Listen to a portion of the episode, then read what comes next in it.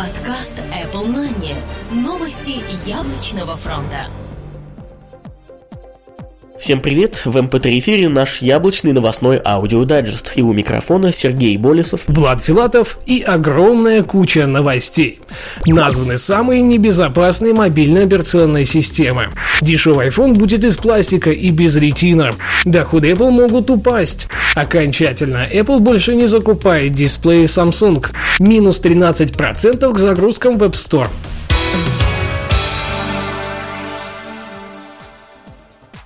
Названы самые небезопасные мобильные ОС. Компания Sourcefire, занимающаяся вопросами информационной безопасности, опубликовала результаты анализа тенденций в области выявления уязвимостей за последние двадцать пять лет.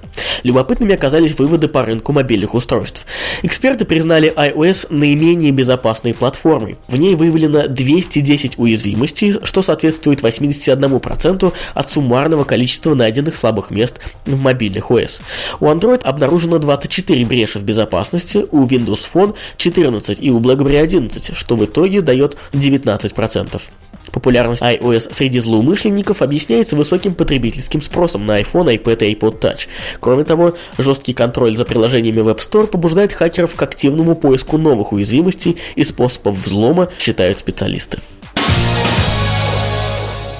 Дешевый iPhone будет из пластика и без ретина. Компания Apple все ближе и ближе к выпуску своего первого бюджетного смартфона. Во всяком случае, непрекращающаяся череда слухов уверяет нас в этом уже не первый месяц. Еще один аналитик, Адмит Дарянани, из своих достоверных источников смог узнать, что Apple готовит несколько смартфонов к релизу в июне-июле этого года. Это будет iPhone пять эс и тот самый дешевый iPhone. Последний будет иметь четырёхдюймовый экран без ретина и форм-фактор, напоминающий пятый iPhone, но уже из пластика. Кроме этого, стоит ждать релиза новых iPad mini и iPad, а вот iTV и iWatch пока находятся в стадии возможного релиза. Доходы Apple могут упасть. Компания Apple всегда ставила всевозможные рекорды по доходности и цене своих акций. Однако аналитики с Wall Street уверены в скором их снижении. Это связано с большим количеством мелких обновлений за последнее время. Тем самым Apple должна анонсировать относительно громкий продукт в следующие пару месяцев, чтобы тенденция не пошла на убыль. Также отмечается, что если падение случится, оно будет незначительным и не будет концом роста Apple. Хотя это и будут самые низкие показатели за последние пару лет за этот период. период. Окончательно Apple больше не закупает дисплей Samsung. Долгое время компания Apple являлась одним из главных покупателей на производимый Samsung Display, но теперь от производства решено окончательно отказаться. Об этом стало известно из корейских СМИ, которые наперебой начали сообщать данную новость на страницах своих изданий. В качестве новых поставщиков дисплеев для iPad и iPad mini уже определены компании эл джи Display, Sharp, Japan Display и эй ю Optronics. В две тысячи двенадцатом году закупка уже была перераспределена между Samsung Display и эл джи Display. Хотя пока порядка восемьсот тысяч девять целых семь десятых дюймовых панелей для iPad производится корейским гигантом ежемесячно, эл джи уже поставляет около двух миллионов аналогичных изделий. С выходом новых поколений планшетных компьютеров в этом году ситуация вполне может лишить Samsung и такого объема поставок. Apple – лидер в сфере продажи цифрового контента, и главную позицию, естественно, занимают приложения для iOS.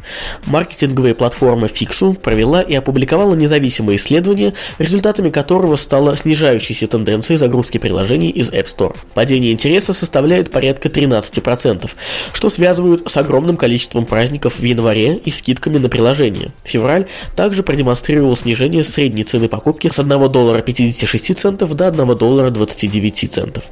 До критических показателей App Store все еще далеко, а ближайший анонс устройств вновь поднимет интерес к программным продуктам для iOS. Если сравнивать показатели лета прошлого года, то тогда ежедневно скачивалось порядка четырёх миллионов приложений. В январе эта цифра выросла до более чем шести миллионов, а в феврале составила средний показатель пять целых два десятых миллиона загрузок.